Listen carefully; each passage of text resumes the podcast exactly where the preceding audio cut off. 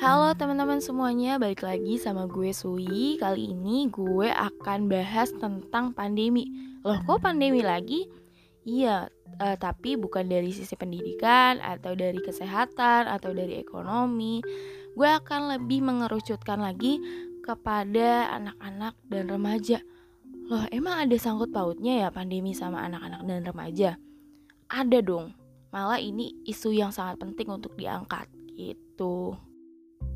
Nah, ternyata berdasarkan data dari Kementerian Pemberdayaan Perempuan dan Perlindungan Anak, selama Januari sampai 14 Juli 2020 di masa pandemi COVID-19 tercatat 736 orang tua dan anggota keluarga yang melakukan kekerasan pada anak dan remaja.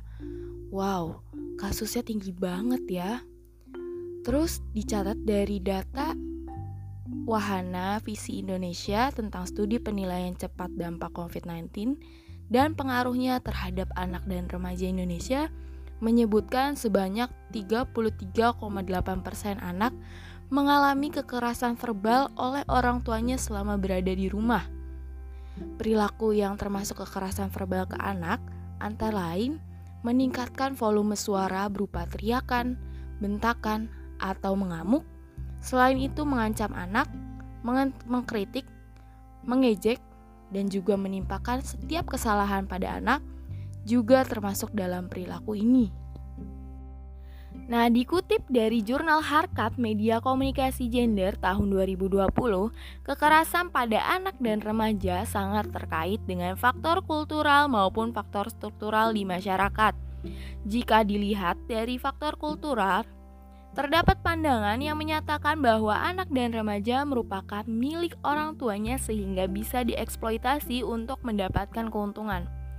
Atau suatu pandangan bahwa anak dan remaja itu harus nurut kepada orang tua yang menjadi pembenaran atas semua tindak kekerasan pada anak dan remaja.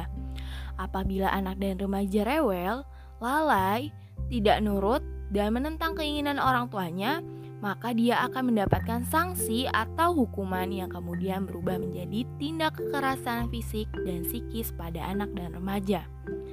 Hal ini tentu tidak bisa dibenarkan karena berdasarkan fakta yang sering terjadi saat orang tua merasa depresi atau tertekan karena menghadapi berbagai persoalan hidup, terutama di masa pandemi COVID-19 ini, misalnya menghadapi tekanan ekonomi, tekanan pekerjaan, dan lain sebagainya, maka anaklah yang menjadi korban pelampiasan kekecewaan dari orang tuanya.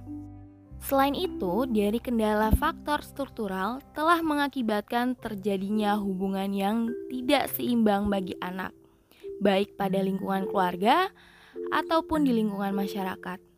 Anak, anak dan remaja selalu berada pada posisi yang rawan memiliki tindak kekerasan karena kondisi fisik anak dan remaja yang lebih lemah dibandingkan orang dewasa, serta masih sangat tergantung kepada orang-orang di sekelilingnya.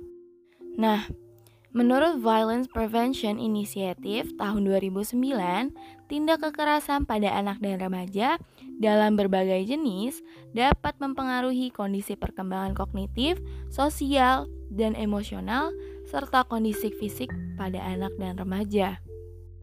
Dikutip dari jurnal Harkat Media Komunikasi Gender tahun 2020, beberapa upaya yang dapat dilaksanakan untuk meminimalisir kekerasan pada anak dan remaja yaitu Pertama, memberikan pemahaman bersama bagi seluruh anggota masyarakat bahwa masing-masing anak dan remaja berhak mendapatkan perlindungan dari kekerasan maupun diskriminasi. Kedua, masyarakat perlu meningkatkan kepedulian bagi perlindungan anak dan remaja. Ketiga, media massa baik media elektronik maupun media cetak harus proaktif untuk memberikan edukasi berupa materi perlindungan anak dan remaja terhadap masyarakat. Keempat, perlu upaya penegakan hukum yang lebih tegas dari aparat penegak hukum. Kelima, pemerintah harus menanggulangi kemiskinan hingga ke akar-akarnya. Nah, untuk mengeliminasi berbagai kasus kekerasan tersebut, diperlukan keterlibatan dari semua pihak terutama untuk membangun kesadaran akan pentingnya upaya melindungi anak dan remaja, karena mereka adalah generasi penerus bangsa ke depannya.